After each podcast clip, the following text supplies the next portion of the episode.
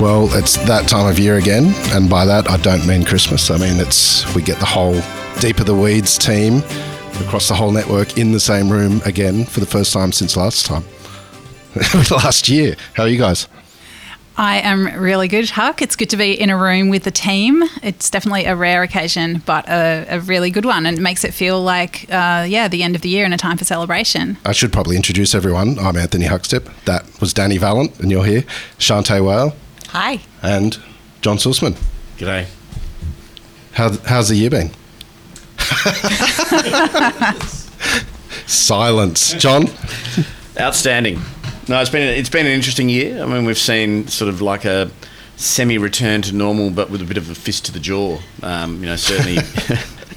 certainly in food service, we've we've seen you know behaviour like I don't think I've ever seen in my life. You know, um, a lot of extravagant spending at the table, from lobsters and wagyu to large format bottles mm. of wine and and um, you know, I actually was in a restaurant on Tuesday about a month ago and saw a bottle of port on a table at four o'clock in the afternoon, which wow. I hadn't seen since probably the late '80s. Which, uh, yeah, it's like welcome back the stripy shirts and the cufflinks in the city.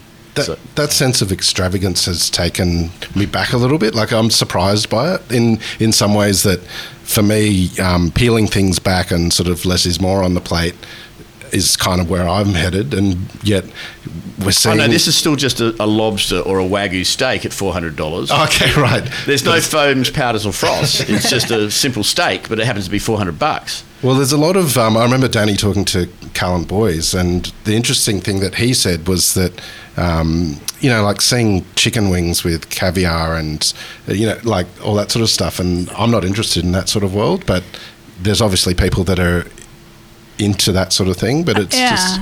I think it's that real that mashup of high and low that a lot of chefs love playing with. Yeah. I think you know part of it is that some ingredients that were really exclusive and hard to find have become more accessible, which sometimes means they come down in price, not necessarily, but I think yeah, is it is there a, a kind of post COVID, well, you know, we deserve it mentality about splashing out on these things? I mean, some of it's about availability. So lobsters, mm. you know, went down in price for a while because of the whole China thing.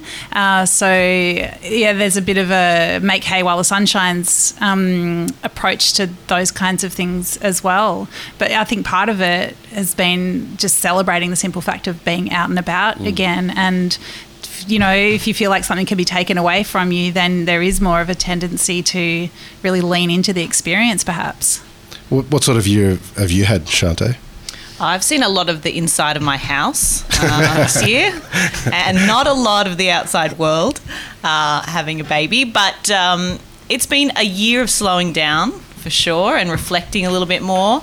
Um, saying, you know, making hay while the sun shines, getting blueberries for three dollars a punnet when I can, and um, yeah, less time cooking, a lot time, a lot more time defrosting things that I've put in the in the freezer for just that moment. But it's been um, it's been a, a, special year for sure. What's it like as a as a wine person being pregnant and having a baby? Like, how has that affected? I don't know, like everything from your palate to the way that wine fits into your life. Yeah, it's definitely another look at it. I think that I look forward to the opportunities for a glass and I think a little bit more about how I'm going to reward myself in those moments.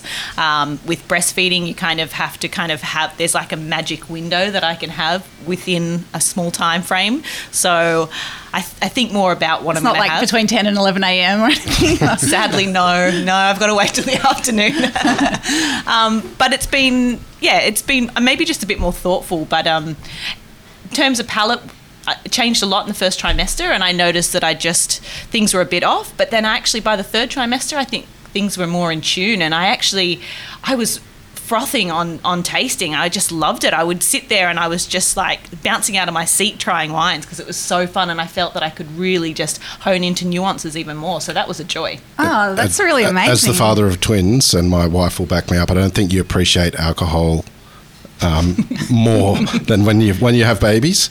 Um, that sort of time in the afternoon when you pour a glass of wine. I don't I, th- I don't think it matters what wine it is. It tastes bloody good. well, there's so many mum wine memes, but maybe there needs to be some dad wine memes for you. well, it's all hands on deck when you have twins. Sure. John.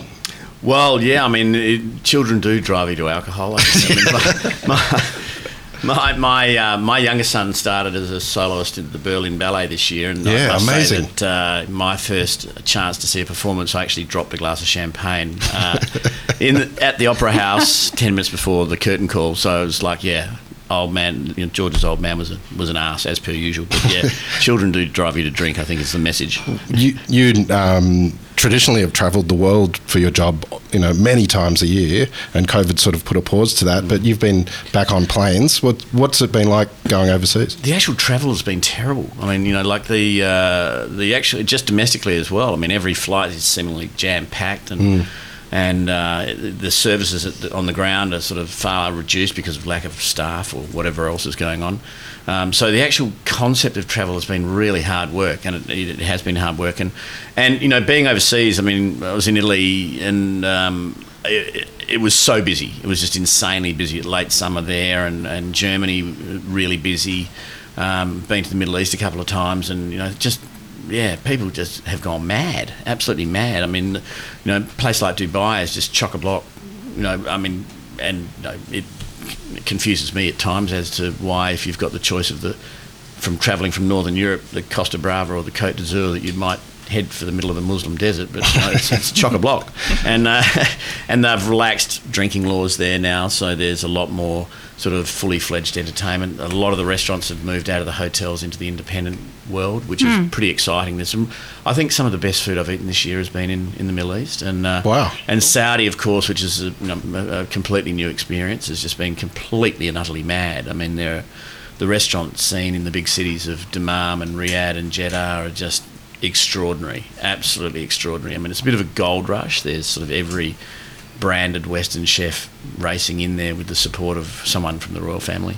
Um, but yeah, I mean, so there's parts of the world that are just going crazy. Yeah. You know, we're hearing market's still soft in, in Hong Kong, and of course, China is, is just a basket case with, you know, our customers up in Shanghai and Beijing and so forth. But the States are really busy, um, and Southeast Asia's mm, absolutely frantic. So, yeah, I, look, it, from my personal experience, yeah, it's been pretty crazy. Um, but yeah, sort of one of the things that I had really reflected on is the fact that we probably don't need to travel as much. Or I shouldn't need to travel as much as Yeah, I, wow. I previously did, and I and it's just travelling for work this year has really really reinforced to me that I don't want to travel. You know, I, you Yeah. know, we've got it so good here. You know, our lifestyle and our food and beverage offer, and just you know. Being around Australians, actually, it's not a bad, not a bad place to be. Well, I've only travelled once overseas this year, and um, I got a tap on the shoulder from from Gordon Ramsay to work on a project which will see light next year, and went over to London, and um, it was amazing. Like London was just everything was happening. It was so busy. Um, it got quieter towards the end of the week because the Queen died. I was there then, so it was kind of a weird time to be in London. Um, but I like the restaurants over there. Like it's been a while since I've been in London, but geez, I had some good food over there and Mm. like incredible service. It's almost like the front of house is over serviced, um, and, it, and was, really it really blew me away. Really interesting because you know we're hearing that there's still a shortage of staff in the UK as there is Yeah. here. And I think if there's been one area that I've noticed here domestically in Australia that's really suffered, it's been the front of house. Totally, yeah. Um, you know, service standards, even at some of the finest shops, and particularly the new ones, I think is pretty bloody ordinary in Australia right now. That's the only concession that I'm making. Um, because to hear you say that the service was outstanding in, in London is, Yeah. is that's that's terrific. Yeah, maybe I just got lucky, but I, I went to some pretty good restaurants. But um, look, I, I just loved getting overseas again. But I actually had the same feeling that I don't necessarily need to travel for work. Um, I'd rather take my family, like, because I want my young family to explore all these amazing cultures and cuisines in the world. And so while I was away, that's what was ticking away in the back of my head. Even though I was working on a project, not like I want to get it, like I used to be, I want to get on a plane and get over there and explore it because I love the, my job like that. But I'd wanted, I wanted to drag the family along and, and take them on a, on a trip.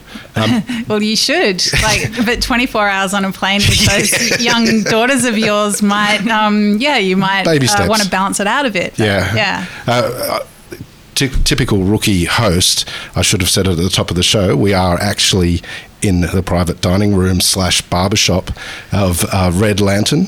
And uh, we're sitting here with the legend himself, Mark Jensen. Mark, Hey, how are you? I'm very well. I'm very well. It's such a, a pleasure to have you all here. It's amazing. Yeah, where are the scissors, mate? Where are the scissors? well, well, they're locked in the drawer because we're busy doing this podcast right now.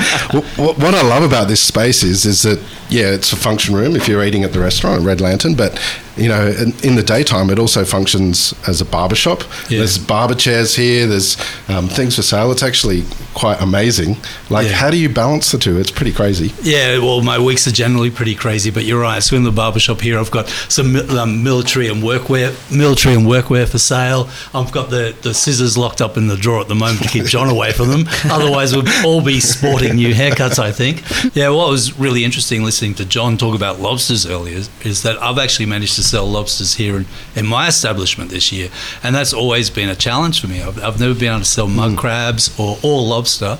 And the other week, I had a party of 50 here, here that requested lobster, so that was just awesome. That's awesome. crazy. That's Yeah. good for your average Oh, spend. Absolutely, no, it's awesome.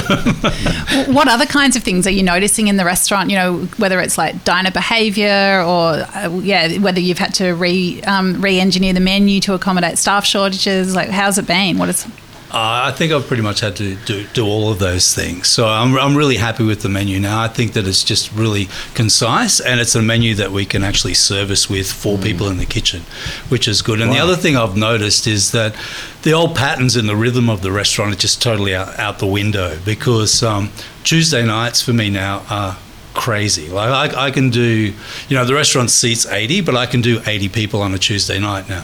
Whereas prior to this period of time, maybe 30 to 40 was a big night. And conversely, Friday nights can be anything from 50 to 70, which would have been usually a traditionally everyone finishes work and goes out and has a great time. So, Yeah, Do you have a read on that? Like, why would that be happening?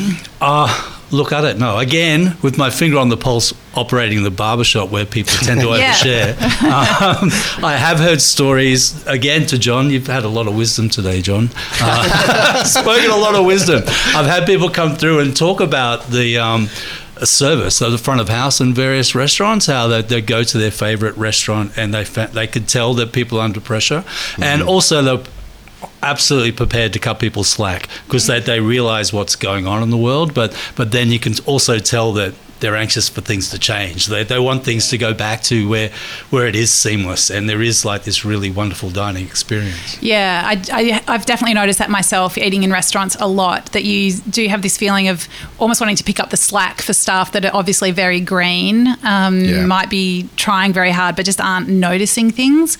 And the managers just can't be everywhere to uh, to you know. Okay, oh, I mean, I was in a restaurant the other night, a very good restaurant, and the waiter just put down all the cutlery just sort of in a little pile, maybe on the left side of my plate and on my daughter's plate, like just on the right side in a little jumble. And I was like, Wow. wow, like, um, yeah, just the, the sequence of service is all off, uh, and it's it you you just want things to be better.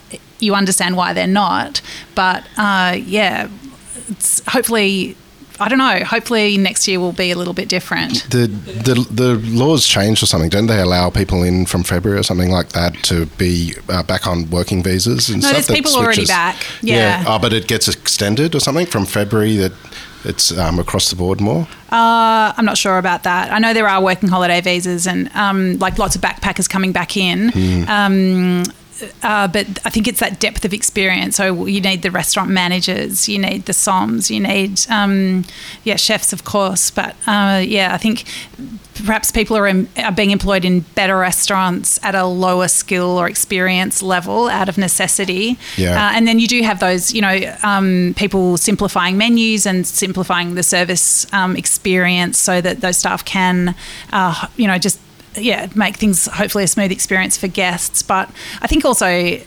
I don't need a long menu, but I think I am. There is a bit of a dumbing down in menus that I would like to um, see just a little bit more difference and complexity coming back. And where do you eat on a Monday night?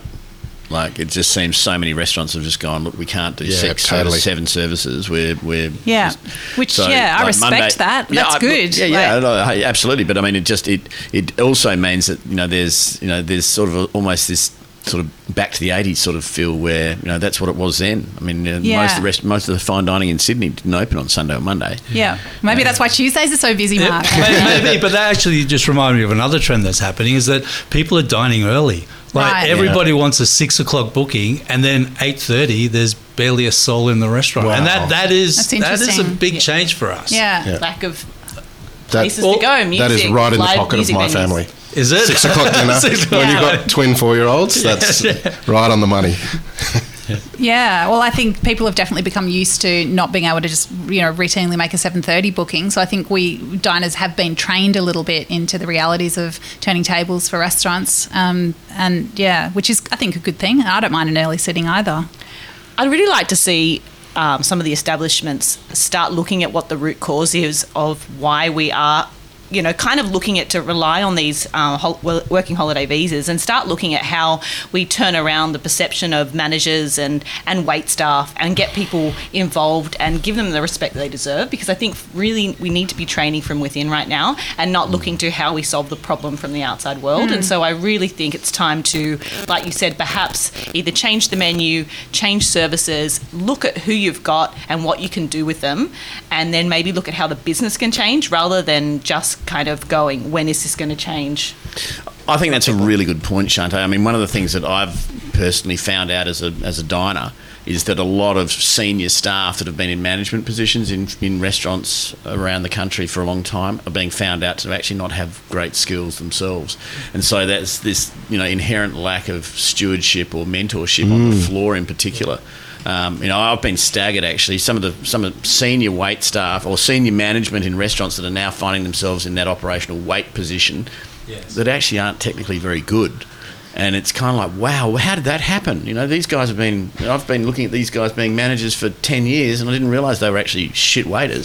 well, I think I think conversely, there has been. I've noticed some of those people being amazing, and, Yeah, yeah, you, thi- yeah, and you think, wow, like they haven't had to be on the tools uh, for Mm. a while, but it is actually amazing to have that. Not maybe it's not so much the technical skills, like I I don't know, filleting a fish or whatever it is at the table, but it's um, just that depth of knowledge and putting things in context. Yeah, I- I'm mm-hmm. thinking more things that are sort of even sort of more base service levels, like did they just don't have roving eyes? I mean, you see so many mm. management that are walking through restaurants, not looking at Yeah. clearing a table. I mean, you know, look, when mm. I was student waiter of the year in 1980, would never have cut the mustard. you know? So- Well, that, look, that's so true because like, I'm really fortunate here to have Adam Towers, who a lot of people know. Like he is, Yeah. He is just so amazing. But he's got those ro- like roving eyes. You know, I mean, he can train people as well. And I've heard as well, anecdotally, that like train the really people with the, all the experience have left the industry.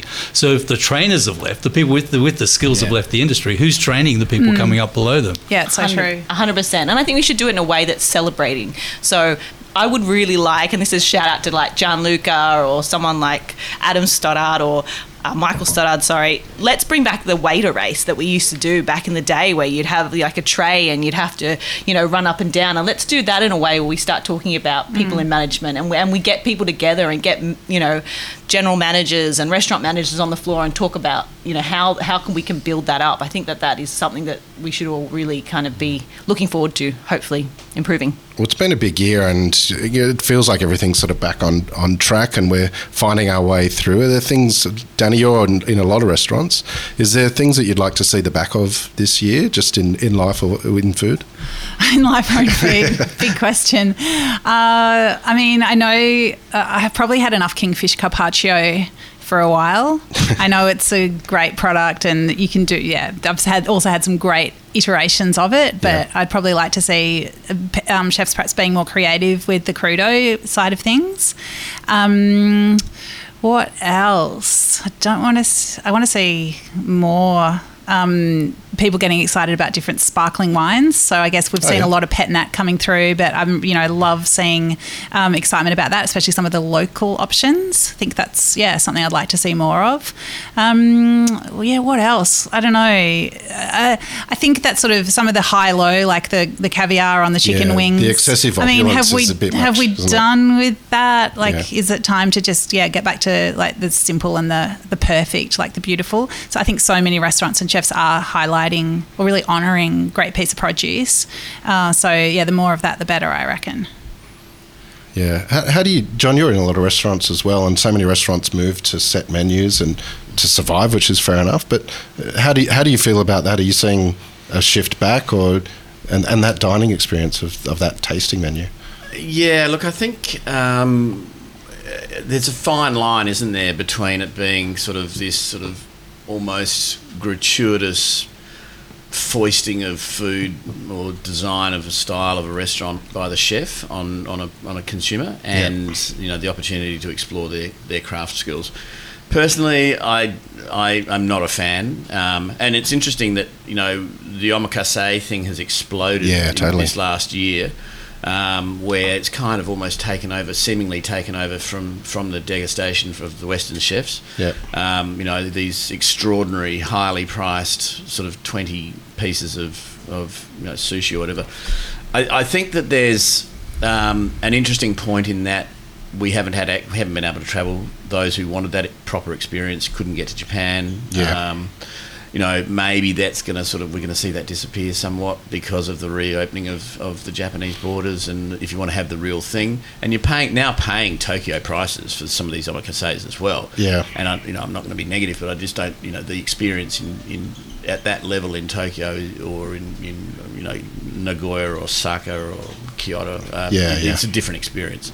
Um, and I think that there is, you know, it's, it's a fine line between making life easy for the operator and not giving the customer something that, you know, that they want to enjoy.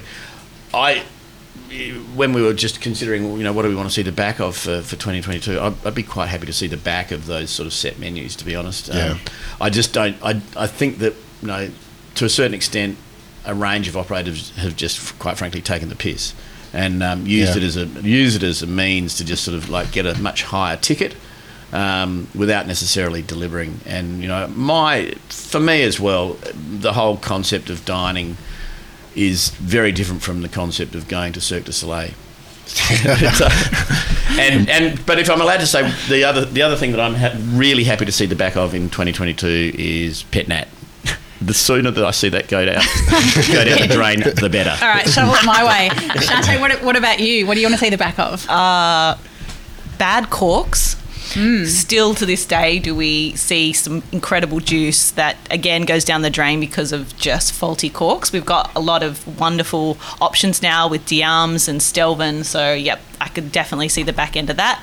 And probably faulty wine. So I think that that comes a little bit off what um, Soso was just saying is, you know, pet nat, you know, you have to be um, a bit of a genius and when you decide to bottle that and to avoid some of those kind of faulty wines. So um, we're seeing we're seeing an improvement hugely, but for a while there we were seeing a lot of faulty wines being bottled and, and people were unsure whether or not it was supposed to be like that and whether they were supposed to like it exactly or not. my point you know and I, I sort of felt this absolute sort of complete confusion as a consumer as to whether or not I was just missing the point or whether it was this lack of balance was what was being designed you know Yeah. it's like and that but I think again you know like we've we've sort of almost I'd like to see the back of faults in everything. Yeah. You know, food, food as well. I mean, that gratuitous use of you know caviar on chicken wings or, Yeah, yeah. or truffles on Big Macs or whatever. You know, like that's just bullshit. And like the sooner that's it's painful. out of the popular culture, the better. you know? Well, well, what about the good things though? What, what's some of the Do you want me to tell you highlights? I really feel. I was trying to steer away from it quickly before you got in trouble.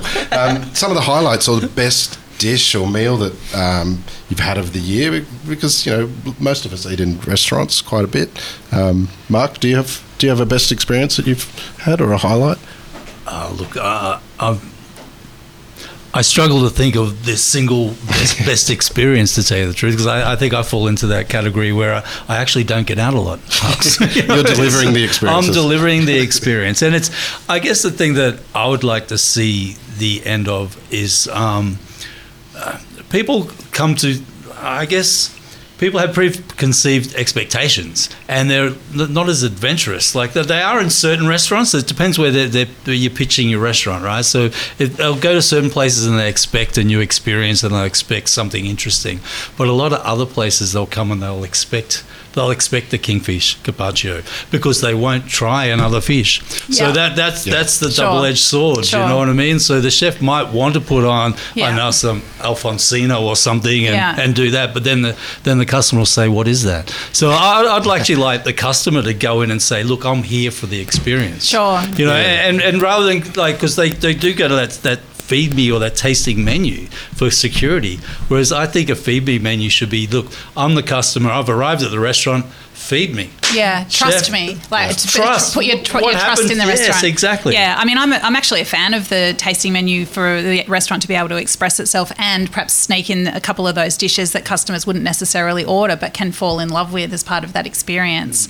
Uh, and yeah, if I think about some of the best meals I've had, it's been that. I mean, it's such a relief for me as a, as a restaurant critic to not have to choose dishes as well. So, and I'm not saying I want the 12 and 13 course menu like more than occasionally, but I think so many restaurants are doing like the you know the three course or the four course, and maybe you get a choice of mains. And I, I actually really appreciate I appreciate that because I know that they're trying to control the spend and the stock and all that, and I, I'm very I'm yeah attuned to that. But I think also it can be a really nice way to highlight seasonal produce or to um, yeah But nothing's stopping them from doing that on their menu, and there's nothing stopping a wait, you know, trained, skilled wait staff to sell that table side either. But we, but we know about these trained skilled wait staff, but they're all in London apparently.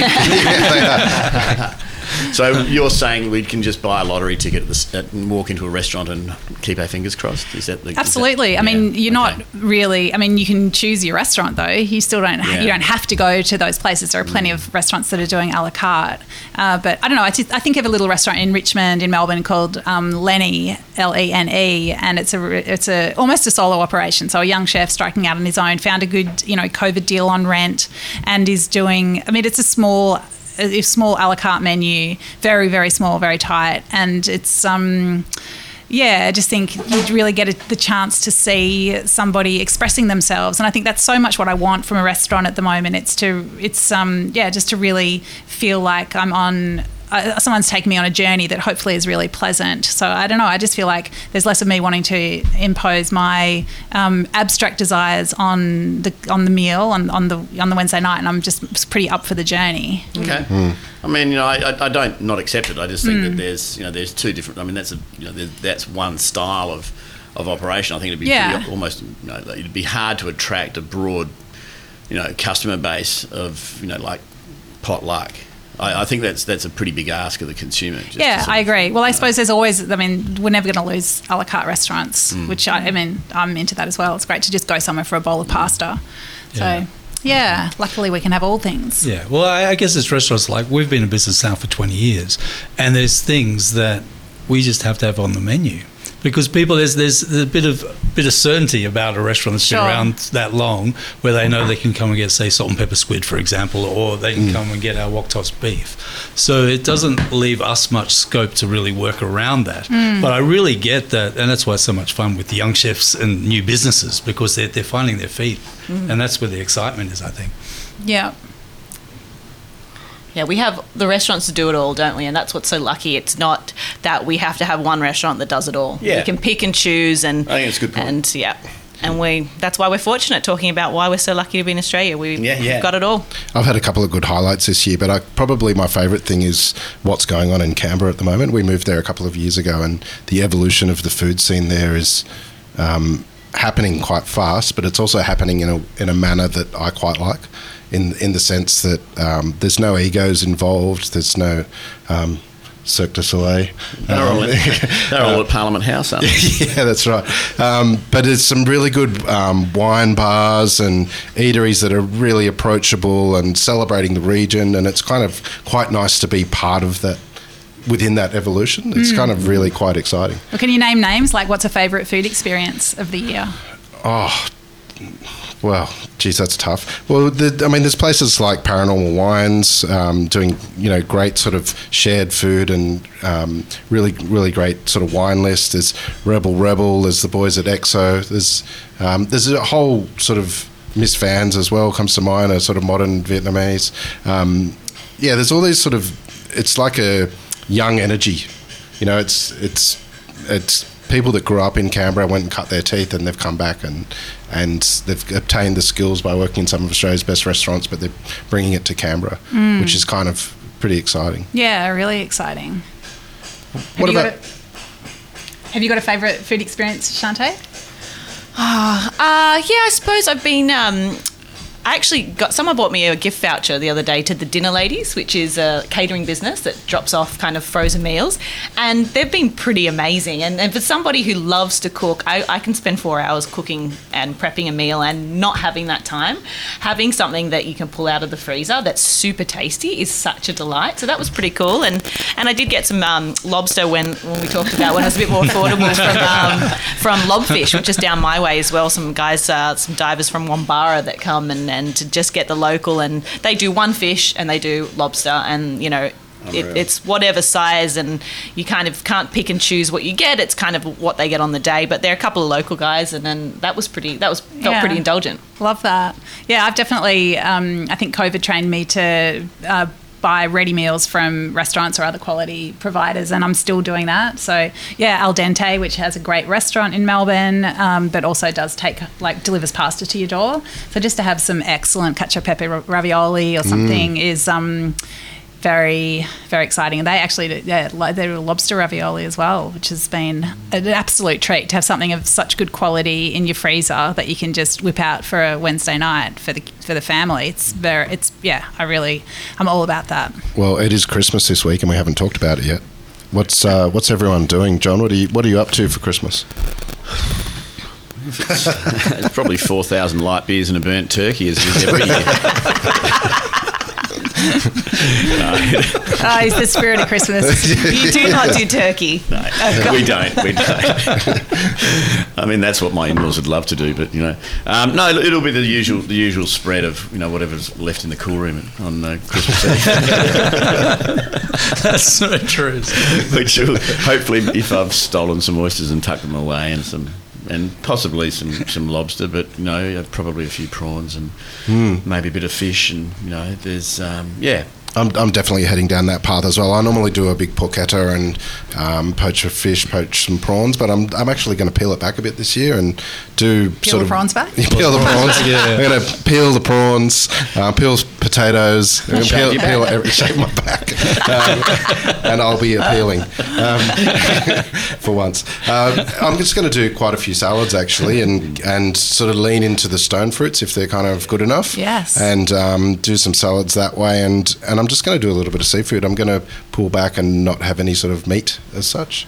Um, yeah, and just keep it nice and light and simple because I think sometimes you feel like you have to overdo it, and then by three o'clock you just want to nap and. I kind of want to take that out of the day a bit. It's good to. It's well. It's good. A well, no-nap Christmas. Well, you We're don't gonna get. check you, with you. You don't get the nap when you have four-year-old twins. you just want the nap. Right, Yeah. Desperately. right. What about you, Mark? Are you, are you open for Christmas? Uh, I'm open Christmas Eve, so we'll, we'll wrap up and and I'll be taking advantage of you know whatever's in the cool room for Christmas Day. But we'll get to, we'll get together with friends and it'll just be really simple. So Yeah. it's like it's it's interesting that you know for 20 years I've had this restaurant in the 28 years I've been cooking. I think this is a really busy time for people in the in the industry. Yeah. So Christmas Day is like you want it to be as simple as possible. So so it will be salads, it'll be peeling prawns and and oysters if you know if we can get my hands on some good ones and yeah, just really light things. Yeah, nice. Well, I always do a ham at our family Christmas. Uh, so I've just ordered my ham from Gary's Meats at Prahran Market. So they always do such an amazing job. And I will be glazing it with a spicy peach and mango chutney that I make. Um, and I'm just as excited about taking some ham sandwiches to the cricket on the second, Oh, second day very of the test Very as I am about the Christmas Day experience. Awesome. Um, I'm going to do F all if I can help it this Christmas. um, no, I'm, I'm going to leave it to everybody else. We've got two different days, but I am going to do a, a cheese course this year. And I said rather than an abundance of cheeses, again, there's so much waste at Christmas, I think. I'm going to just do one cheese. Got some truffles from Kalimba and thought, you know, I'm just going to do nice triple cream, cut it in half, shove some truffle in the middle, and just serve it with some nice bread. But rather than Yum. have every single different type Yep. of cheese. And then that's all I'm doing. Love it. Sounds amazing. Well, um, it's been amazing to catch up with everyone. And thank you, Mark, for letting us uh, enjoy Red Lantern at the back here. And um, we should have got a haircut while we we're I know, here. I know. We'll tee that up next time. But yeah, again, a pleasure to have you here. Thank Well, you. Dani, you so much. Shanteh, John, and Quiet Rob in the background lurking. Um, have a great Christmas, everyone. Thank you for everything that you do. You're legends. And uh, Thank you, catch you next year. Hey, hey, hey.